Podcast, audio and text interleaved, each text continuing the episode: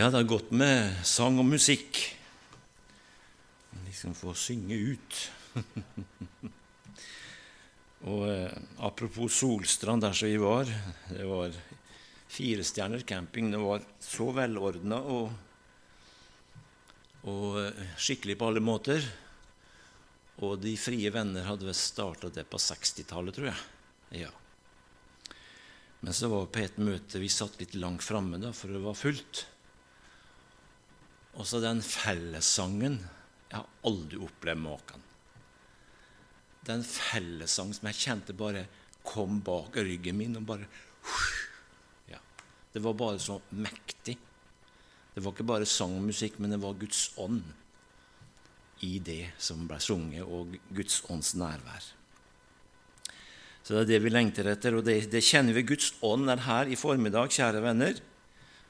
Ja, han er samlet her. Han er her hos oss der hvor vi er samlet. Og når jeg kom hjem, så var det litt plen å klippe. Jeg har ikke klipperobot, så jeg må være roboten. Så jeg måtte klippe den i to omganger. Først litt høyt, nesten som en frisør, tar litt og litt. Og så det var på tirsdag, og så, på, så var det fint vær igjen på torsdag, så tok jeg resten av finpussen på torsdag og fredag. Og det jeg vil frem til da, mens jeg gikk der og klippte, så ba jeg til Gud, gi meg et ord. Og så fikk jeg det. Fikk jeg setning. Og da tar jeg utgangspunkt i den, og det står i annen Mosebok, fire, vers to. Og det er godt at ikke vi lever i loven her, som han har jo inne på. Da har, da har det vært ille. Ja, for med meg. Da har det vært mye man skulle ha gjort. Men tenk på røveren på korset. Han turte ikke å be om frelse, han bare tenk på meg. Som en, på en måte som en forsikring på at han, han trodde på Jesus og på det han, grunnen til han hang der. Tenk på meg når du kommer i ditt rike. Og så ser vi Jesu raushet og godhet. Han sa ikke, ja, jeg skal prøve på det. Nei, han sa, sannelig, sier deg, i dag skal du være med meg i paradis. Han rakk ikke å gjøre mye av lovens gjerninger, han. Nei. Men han gikk rett inn i himmelen. Den første offer, eller den første sjelen som fikk komme til himmelen. Altså, nå tenker vi bare bilder. Han gikk sammen med Jesus inn perleporten, som den første som fikk ta imot Jesus gjennom hans verk på korset. Halleluja. Og så er vi i den samme båten. Vi får lov til å leve i Guds nåde. Og det er bare nåde den hele vei. Jeg fortjener det ikke. Og til lenger jeg lever, til mer si, skjønner jeg ingenting. Altså, Guds nåde, den blir bare større og større, og vi kan ikke fatte den, men vi kjenner den, og den er der. Når vi synes at vi vil gi opp, vi er ikke verdt noe mer nå, så kommer Gud på nytt igjen. Halleluja. Og her kommer Gud til, til Moses, og vi kjenner jo til beretningen her, men det var dette spørsmålet som jeg fikk når jeg ikke klippte plen. Hva har du i hånden? Jeg hadde en gressklipper da, så jeg gikk og sleit litt med. Annen Mosebok fire to. Da sa Herren til ham, hva er det du har i hånden? Han svarte, en stav. Gud visste jo hva han hadde i hånda si. Men Gud, når han kommuniserer med oss, han vet jo alt, så vil han at vi skal få lov til å gi respons på spørsmål. Enda han vet. Men han vil ha en kommunikasjon med oss. Hva har du i hånden? Og så kan vi jo lese i kapittel tre eh, bakgrunnen for dette her. at Moses han gjette småfe hos Jethro, sin svigerfar, presten i Midian. En gang drev han småfe bortom ørkenen og kom til Guds berg Horeb. Kapittel tre, fra vers to. Da åpenbarte Herrens engel seg for ham i en flammende ild, midt ut av en tornebusk. Han så opp og se tornebusken sto i lys lue, men tornebusken brant ikke opp. Moses sa, jeg vil gå bort og se dette underfulle syn, at tornebusken ikke brenner opp. Da Herren så at han kom bort for å se, ropte Gud til ham midt ut av tornebusken og sa, Moses, Moses. Og han svarte, ja, her er jeg. Da sa han, kom ikke nærmere, dra dine sko av føttene, for det sted du står på er hellig grunn. Så sa han, jeg er din fars Gud, Abrahams Gud, Isaks Gud og Jakobs Gud. Da skjulte Moses sitt ansikt, for han fryktet å se Gud. Tenk for en hilsen, jeg er din fars Gud, Abrahams Gud, Isaks Gud, Jakobs Gud. Og da skjønte Moses at det var ikke hvem som helst. Så han ble fylt, han ble fylt med frykt, æresfrykt, og han bare bøyde ansiktet, for han fryktet for å se Gud. Og Herren sa, jeg har så visst sett mitt folks nød i Egypt. Jeg har hørt deres klagerop og slavefogne, jeg vet hva de lider. Han sier, jeg har sett, jeg har sett hva mitt folk går igjennom, og jeg har hørt deres klagerop, og jeg vet hva de lider. Sånn er Gud også i dag.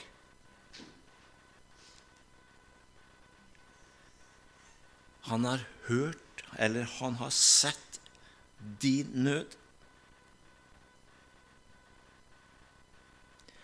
Og jeg har hørt dine klagerop, og jeg vet hva du lider. Det er så godt å vite. Det hadde jeg ikke tenkt jeg skulle si, men det kom nå. Det er veldig godt. Han ser, han hører, og så skjønner han. Han har alle sansene åpne. Nå er jeg steget ned for å utfri dem fra egypternes hånd. Jeg skal føre dem opp fra dette landet til et godt og vidstrakt land, et land som flyter med melk og honning. Det er det landet hvor kananeerne bor, Hettitne, Amoritne, Ferisittne, Hevitne og Jebusittne. Israels barns skrik har nådd opp til meg. Jeg har også sett hvordan egypterne mishandler dem. Ja. Gå av sted, jeg sender deg til Farao. Du skal føre mitt folk Israels barn ut av Egypt. Men Moses sa, hvem er jeg at jeg skulle gå til Farao, og at jeg skulle føre Israels barn ut av Egypt? Han sa, dette skal være tegnet på deg at jeg har sendt deg. Når du har ført folket ut av Egypt, da skal dere holde gudstjeneste på dette fjell. Så her så får Moses en oppgave. Han var jo opprinnelig en drapsmann, han drepte jo en egypter. Og så for han av gårde, og så gikk det mange, mange år. Og han var vel rundt åtti år, var ikke det det står, at han, da, han, da Gud talte til han. Og i et nu så ble hele livet hans forvandlet. Han skulle ikke lenger være gjeter for de vanlige fårene, men han skulle være og bli en hyrde for folket Israel. Og så hadde Gud utpekt han av alle. Og det er noe som går igjen, at Gud peker ut den som vi minst venter. Ja. Gud reiser opp mennesker som har levd på gata, og gjør dem til mektige vitnesbyrd. Og du hørte jo også om på Vigeland.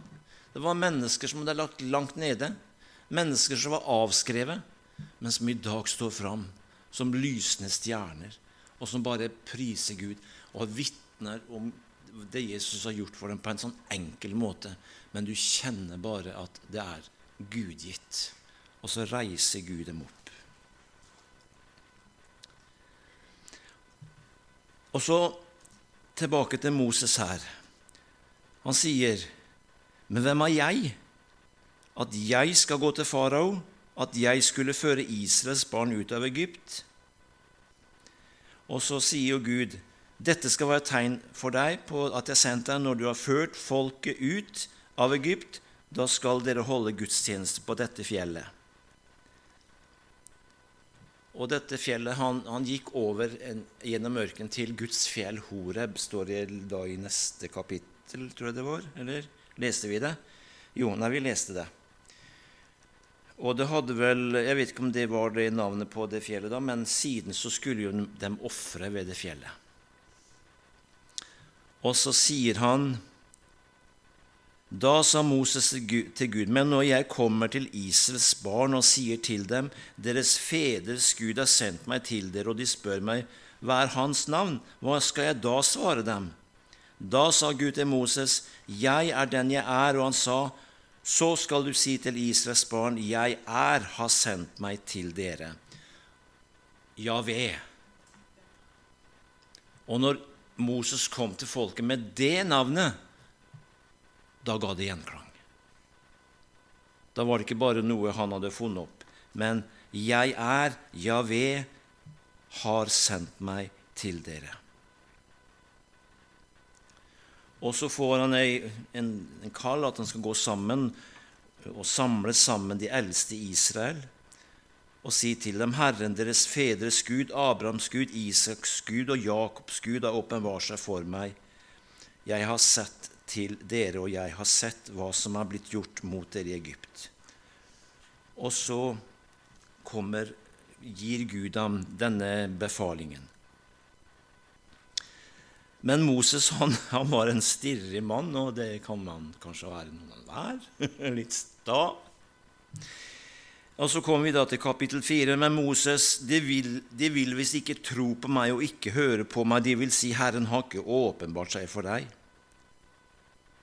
Da sa Herren til ham, hva har du i hånden? Han svarte, en stav. Da sa han, kast den ned på jorden. Han kastet den på jorden, og Moses flyktet for, for den. Og Herren sa til han, Rekk, eh, rekk din hånd og grip den i halen, så rakte han ut hånden og grep den, og den ble til en stav i hans hånd. Så må du vel tro at Herren deres fedres Gud, Abrahams Gud, Isaks Gud og Jakobs Gud har åpenbart seg for deg. Du ser hvordan nøye Gud er. Han siterer opp alle disse navnene til disse patriarkene. Og Herren sa videre til ham, stikk hånden inn på brystet.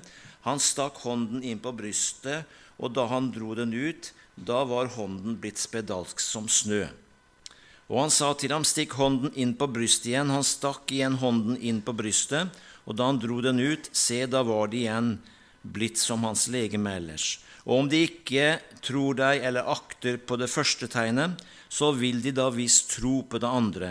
Men tror de ikke på disse to tegnene, og vil de ikke høre på deg, da skal du ta vann i elven og helle det ut over det tørre, over den tørre marken, og vannet du tar fra elven skal bli til blod. Og så begynner Moses igjen. I vers elleve var det først i, i, i, kapittel, i kapittel tre. Hvem er jeg at jeg skulle gå til Farao, at jeg skulle føre Israels barn ut av Egypt? Og vers ti, vers fire, kapittel fire. Men Moses sa til Herren, hør på meg, Herre, jeg har aldri vært noen ordets mann, hverken før eller siden etter at du begynte å tale til din tjener. Jeg er tung i mel og tung i tale. Ja. Gå nu, jeg vil være med din munn, og eh, skal vi se, gå nu, og jeg vil være med i munn og lære deg hva du skal tale. Moses, han er veldig lik oss, eller vi er kanskje lik han. Han ser inn i seg selv. Han kjenner på utilstrekkelighet. Er det ikke slik vi også er? Ja, vi har lett for å se inn i oss selv, vi kjenner oss igjen. Og, men igjen, dette spørsmålet, hva har du i hånden? En stav, svarte han. Og så skal du gjøre sånn og sånn og sånn med den. Ja, og denne staven, den, det var jo en enkel stav. Det var ikke noe tryllestav. Det var en hyrdestav som han ledet saueflokken med, og med denne staven i Moses hånd, som skulle få stor betydning, så, så brukte han den. Og så står det senere i annen Mosebok fire tjue, så tok Moses sin kone og sine sønner og satte dem på esel og ventet tilbake til Egypt, altså da han skulle gå inn i tjenesten. Og så står det, Moses tok Guds stav i hånden. Så nå var det ikke lenger Moses sin stav,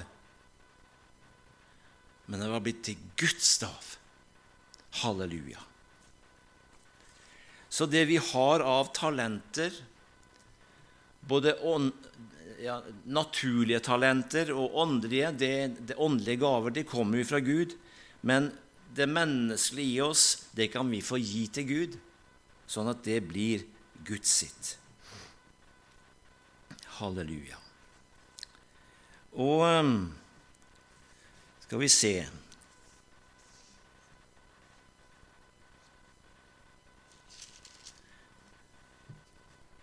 Det var noe med den staven, jeg finner ikke igjen det skriftstedet. Men det står jo også om Arons stav i fjerde Mosebok sytten, seks til åtte. Moses talte til israelittene, og alle stammehøvdingene gav ham hver sin stav, en stav for hver stamme, i alt tolv staver. Blant dem var også Arons stav. Moses la stavene ned for Herrens åsyn i lovteltet. Da han den neste dagen kom inn i teltet, fikk han se at Arons stav, staven for Leviet, hadde satt friske skudd, den hadde fått knopper, blomster og modne mandler. Det hadde skjedd et mirakel. Det var jo bare en tørr stav. Gud bruker det som ingenting er, selv en knusktørr stav. Både Moses sin stav og Arons sin stav, og den begynte å blomstre til og med. For Gud er alt mulig, og jeg synes Gud har god humor, ja. Ja. Men dette er bilder som jeg og du, vi kan ta til oss. Vi kan føle oss som knusktørre staver. Vi er så inntørka, føler vi, at vi tar lett fyr. Ja, prise Gud. Da kan vi få begynne å brenne for Herren. Ja, så når Gud kan bruke fysisk, en, en, en, som har vært en grein på et tre, som har blitt laget til en, en stav, en knusktørr stav, så kan han jammen bruke oss også. Bare vi er villige.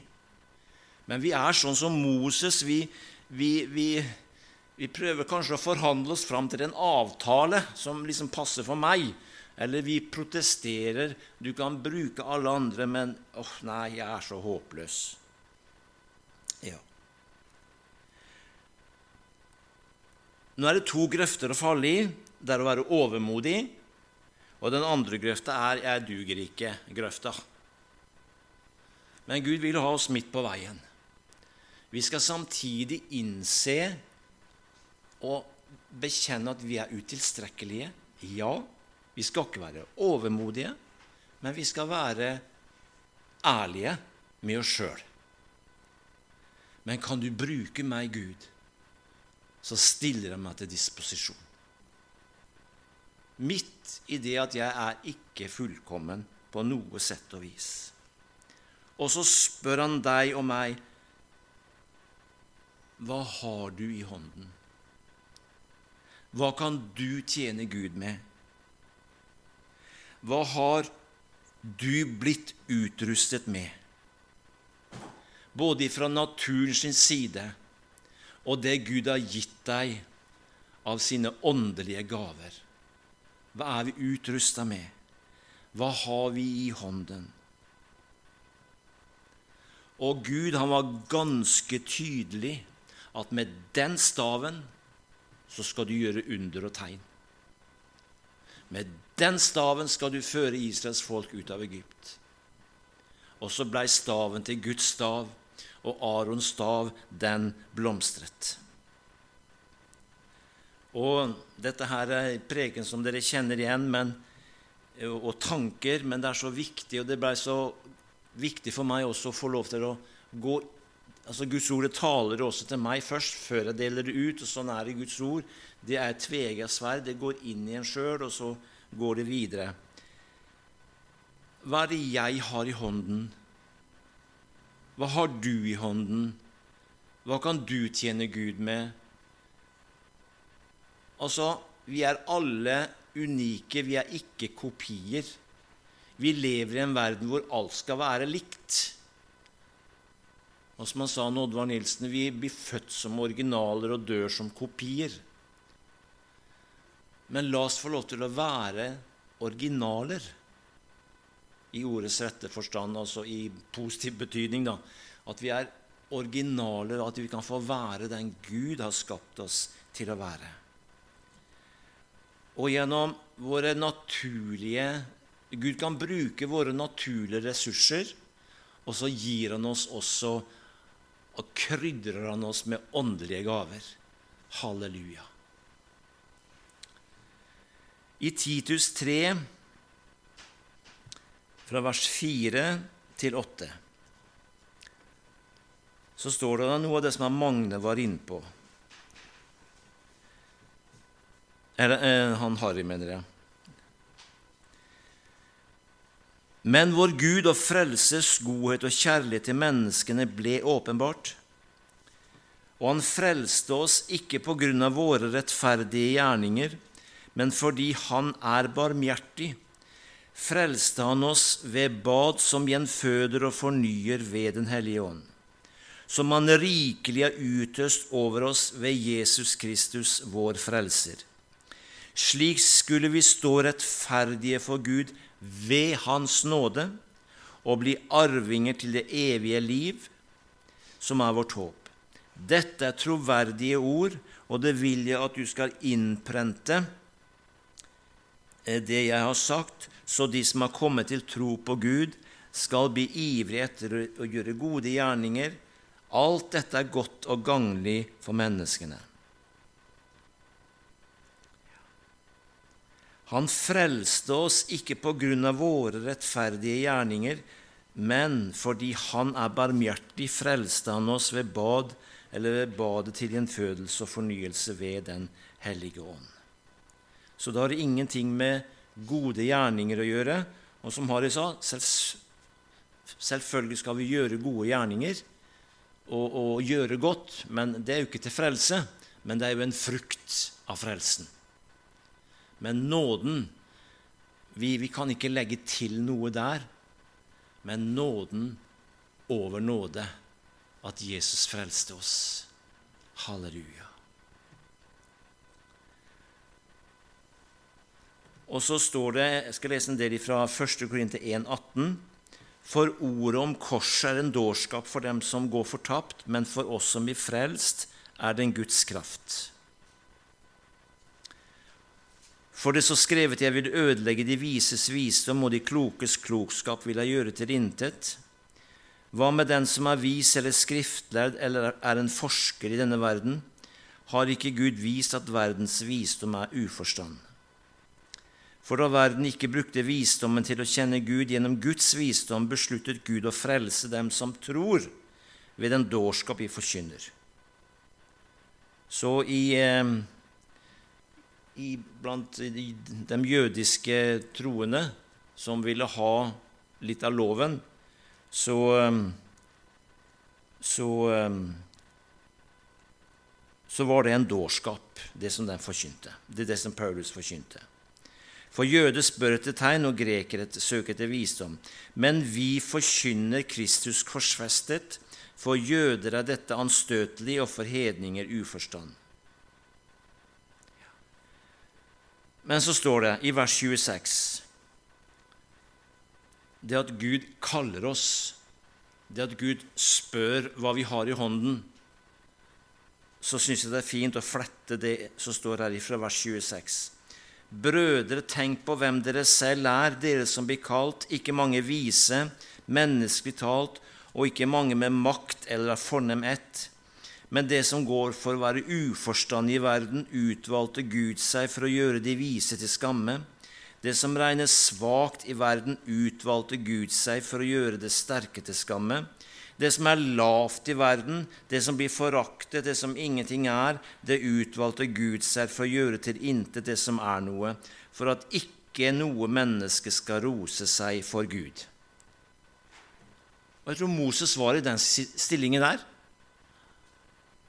Han hadde drept en egypter for elleve år siden, og så hadde han flyktet, og han var ingenting. Og det sier han selv også. Hvem er jeg? At jeg skal gå ut og, og lede folket ut av Egypt. Og så, jeg er tung i tale og tung i mele, hadde et dårlig selvbilde. Og så leste vi dette her, da ser jeg for meg som en trapp. Vi begynner oppe, og så går vi veldig, vi, vi havner helt på bunnen her. Men den, kan vi se, det som regnes for svagt i verden, utvalgte Gud seg for å gjøre, de vise, for å gjøre det sterke til skamme. Det som er lavt i verden, det som blir foraktet, det som ingenting er, det utvalgte Gud seg for å gjøre til intet det som er noe. Så han bare begynner oppe blant dem vise og forstandige, og så dem fromme, og, og så går han bare nedover og nedover, helt til den som ingenting er noe. Men dem utvalgte Gud seg. Nå sier ikke det at du skal, og vi skal sitte og føle som ingenting. Men, men, men, det er, men det er sånn at vi, det er vel sånn at vi kan kjenne på det sånn av og til. Jeg kan kjenne på det. Såpass ærlig skal jeg være. Ikke at jeg går og graver, men det er null og niks. Det er ikke sånn, men man kan føle seg så tilkortkommen. Og hvem er vel jeg? Ja, du skjønner tanken. Og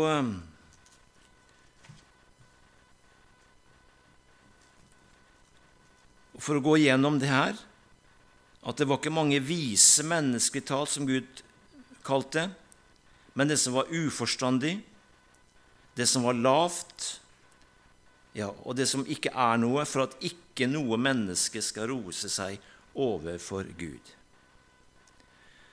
Så Paulus han begynner her på karrieretoppen, og så går bare nedover, helt han havner på bunnen, som sagt. Det som ingenting er, har Gud utvalgt seg. Gud tenker stikk imot av hva vi tenker. Ja.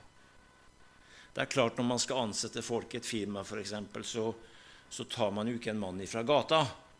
Man tar jo en mann som kan bekle den rollen, og som har utdannelse til å gjøre den jobben han skal gjøre.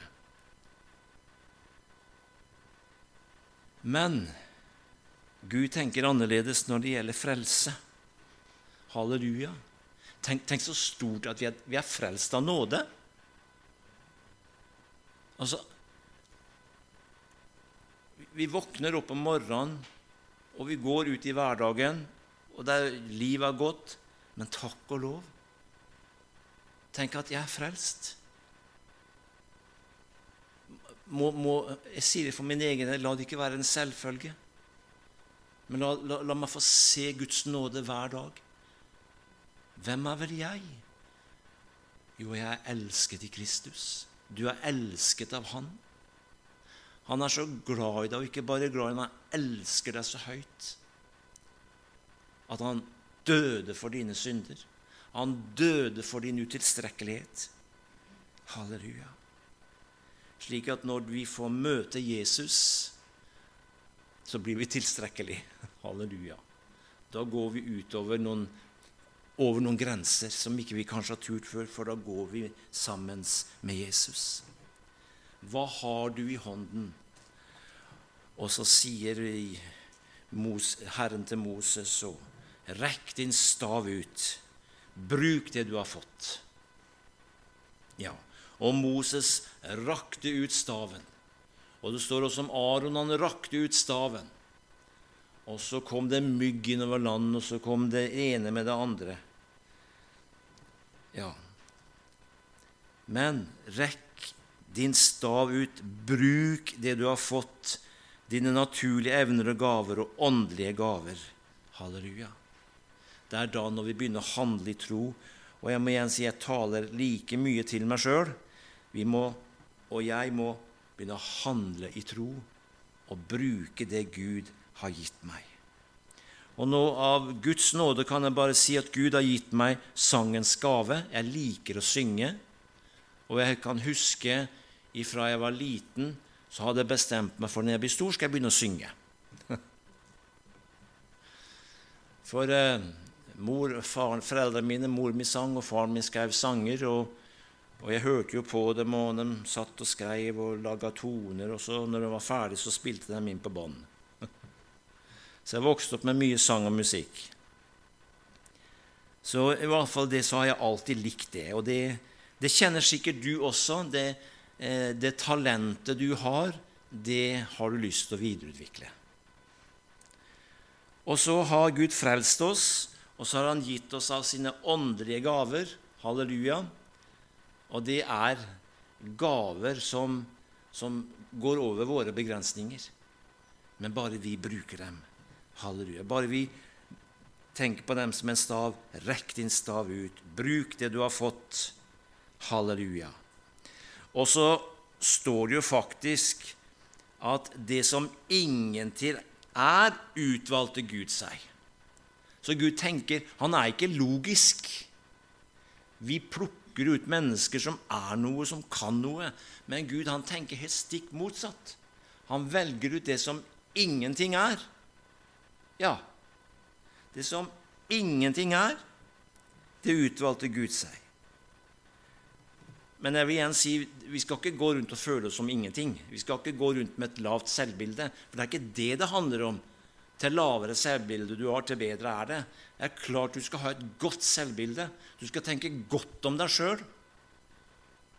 Det er lov, det. Vi har kanskje vokst opp med den der eh, janteloven. Du skal ikke tro du er noe. Men det er jo ikke det det ligger i det. Det er viktig å ha gode tanker for seg selv. På en sunn måte. Men også å se sine begrensninger. Men så står det her på slutten av min tale, for mine tanker er ikke deres tanker, og deres veier er ikke deres veier, lyder Herrens ord. Så vi kan tenke masse og føle masse, men Guds tanker, den er høyere enn våre tanker. Og Guds visdom, den er mye større enn vår visdom. Men ved den hellige ånds hjelp, ved talsmannen som bor i oss, så får vi innblikk i dette åndelige, inn, inn i den himmelske verden, som er skjult for verden, for denne verden. Men det er blitt åpenbart for oss. Halleluja. Og det er jo derfor vi har følt Jesus i så mange år, fordi at vi har sett at det er godt å være hos han. Ja, jeg vet ikke om du fikk noe ut av uh, talen min i dag, men... Uh, Men det var i hvert fall det som lå på hjertet mitt. Hva har du i hånden? Bruk det som Gud har gitt deg, både av naturlige talenter og åndelige gaver. La det få være din stav som du kan bruke. Samme hvor tørr han måtte være, men begynner å bruke han, halleluja, så begynner han å blomstre. Så begynner det å skje det, begynner å skje mirakler når vi begynner å bruke det som Gud har gitt oss. Da tror jeg at under vil skje. Amen. Halleluja. Vi bare takker og priser deg, Jesus, at vi får love ditt navn, og takk at vi får komme inn for deg, og takk at vi får komme som vi er. Vi slipper å pynte på oss, men takk at vi får komme som vi er, og så begynner du å pynte på oss. Halleluja. Så tar du av oss, Jesus, det som ikke skal være der, og så ikler du oss, og så kommer du med fornyelse, så renser du oss, halleluja, og så får vi eh, skue din skjønnhet og din herlighet, Herre, og så får vi lov til å være dine eh, bilder her på jord, Jesus, dine utsendinger, Herre. Og hjelp oss, hjelp meg, hjelp hver enkelt av oss, at vi bruker det som du har gitt oss, Jesus. Og du har skapt oss helt individuelle. Ingen mennesker er like, og det sier bare veldig mye om hvor, hvor, hvor eh, rik du er, Jesus. Å, Jesus, og din forstand, den overgår vår forstand, så du har skapt oss helt forskjellige. Å, Jesus, Jesus, men takker vi for å være den vi er, og så fyller du oss med din ånd og med din kraft, og med dine åndelige gaver, så får vi tjene deg med det du har gitt oss, i Jesu navn. Amen.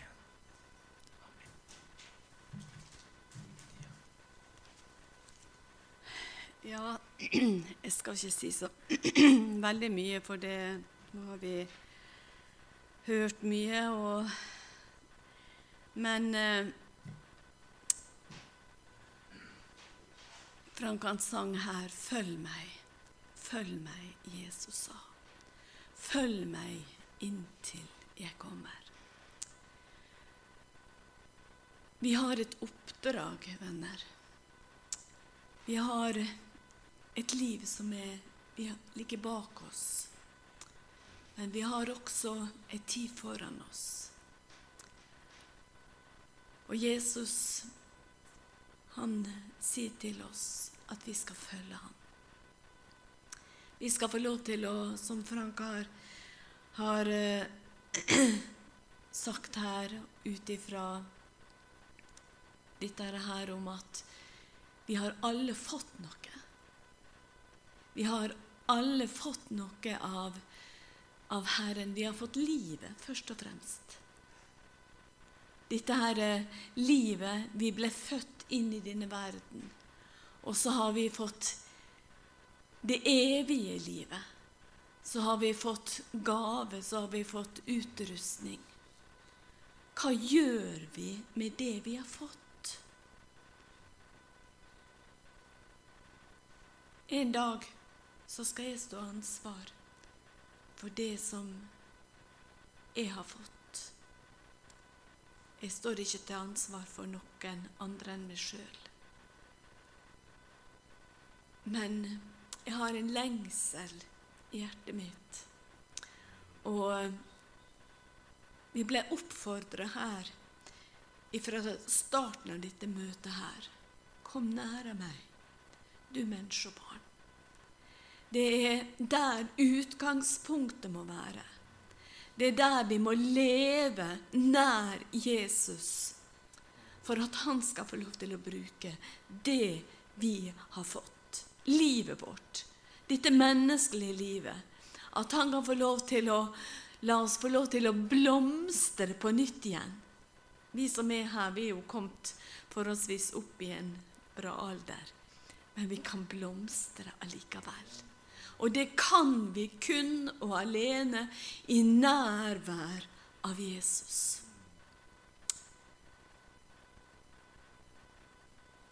Det var så forunderlig, og jeg hadde ikke tenkt at jeg skulle si noe om det akkurat nå, men det, det, det har på en måte lagt der eh, siden vi skulle på tur hjem på ferie i dag. I eh, denne sommeren her. Når vi reiste sørover, så hadde jeg aldri tenkt at vi skulle begynne å lure på hva vei skal vi ta hjem igjen. Hadde aldri drømt om det. Helt naturlig, Gudbrandsdalen opp igjen. Det er jo den veien vi har kjørt alltid når vi har vært på ferie. Den veien var stengt, ja, på grunn av flom, som vi vet veldig godt til. Og så begynte vi å tenke, hva vei skal vi ta? Hvor i verden skal vi komme oss hjem igjen? For det at vi visste jo aldri hva tid veien ville bli åpen. Det så jo helt kaotisk ut. Det så, altså, vi kunne ikke fatte, vi, vi ser rundt omkring andre plasser i verden om katastrofe, men at det skulle skje her i vårt land. Nei, det hadde jeg ikke drømt om. Så der ser vi, vi vet veldig lite om framtiden vår.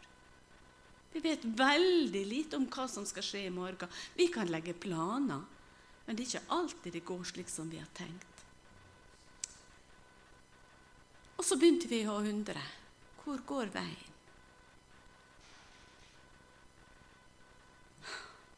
Og så bare akkurat som det at en kveld når jeg lå og tenkte på dette der, skal vi kjøre om Østerdalen og opp igjen, for det var en del folk som reiste den veien. Eller skal vi reise Bergen? Vi, kan, vi kan, var ikke til å tenke på å kjøre over, over uh, Gol og den veien. Det, for det, det også var jo helt umulig. Så jeg begynte virkelig å tenke, hvor i verden skal vi komme oss hjem igjen? Og så plutselig så var det som om at det kom dette her. Det er en vei som alltid er åpen. Alltid er åpen. Og det er å få lov til å kneppe sine hender. Veien som Jesus har bana. Han har bana en ny og levende vei, like inn i helligdommen. Det er en vei som alltid er åpen. Når vi ikke vet utvei på noe som helst, hvor vi skal ta veien, sånn helt bokstavelig sånn, i dette tilfellet her. Men vi står overfor enkelte ting, kanskje alle og enhver, i, i forskjellige eh, ting i livet. Men da står det i Hebreerne ti. Åh, det, det, det er så godt å vite. Det er så godt å vite det som står her i Hebreerne ti. Brødre og søstre, får jeg si her. Det står i vers nitten. Brødre, vi har altså i Jesu blod frimodighet til å gå inn i helligdommen. Til den har han innviet oss en ny og levende vei gjennom forhenget. Det er hans kjød. Jesus, han bana veien. Han, han, han åpna en vei like inn i himmelen for det og med. Og vi kan få lov til å kneppe våre hender hver dag. Vi kan få lov til å leve i fellesskap med vår far i himmelen. Tenk at vi har en far som har omsorg for oss. Og som kan lede oss på den veien som, ja, han, han oppfordrer oss i salme, eh, salme, er det hundre og trettito? Ja, jeg tror det var det. I salme, hundre, nei, i, tretti, i salme trettito, unnskyld. Salme trettito, og ifra vers åtte. Og der, der står det noe veldig godt. Og la oss ta med oss dette her i, i denne uka som ligger foran, og i dagene som ligger foran. Der står det, jeg vil lære deg. Og hvordan lærer vi ting? Jo, vi har oppskrifter her. Når vi leser, lever i nærkontakt med Jesus gjennom ordet. Han vil lære deg og vise deg den vei du skal vandre, og gi deg råd med mitt øye, var det Herren sa. Han vil gi oss råd, han vil gi oss visdom, han, han vil lede oss på veien fremover. Og da blir ikke det eget strev. Da, da, da er ikke det at vi skal ta oss sammen. Men vi kan få lov til å leve så nært Jesus som det går an, og som vi ble oppfordret om her til en begynnelse. Kom nære meg, du menneskebarn, kom nære meg. Og så sang Arvid i et av versene, kom nære meg, du som inte vet vart vegen går eller bær.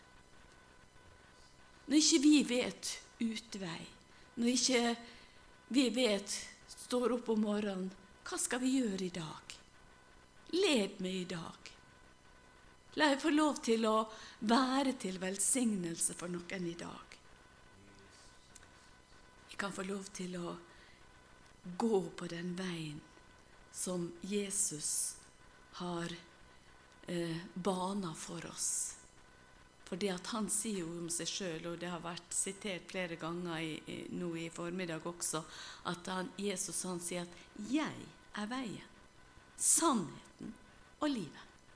Så det at hvis vi følger Jesus, og, og eh, når Josva skulle ta opp stafettpinnen for Moses, vi vet at Moses han fikk jo ikke komme inn i løftetslandet, men, men Josva skulle ta opp og, og, og være den som skulle føre folket eh, inn i løftetslandet. Så fikk han Josva i oppskrift. Og la, la jeg bare få lov til å ta med det her også. Det, det er Josva tre. Og jeg skal ikke ta tid til å lese mer enn fra vers fire og fem. For det at han også var veldig sånn, eh, hvordan skal jeg eh, gjøre dette her? Josva, han skulle føre hele folket over Jordan i dette tilfellet her. Og så hadde han en veldig, veldig bra oppskrift, og det står i vers én her. Morgenen etter stod Josva tidlig opp. Det er litt greit å komme opp litt tidlig og begynne å søke Herren. For da vil han gi oss visdom. Da vil han tale til oss.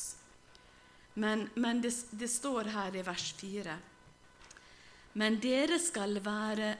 Men dere skal være en avstand, det skal være en avstand mellom dere og arken, omkring to tusen alen.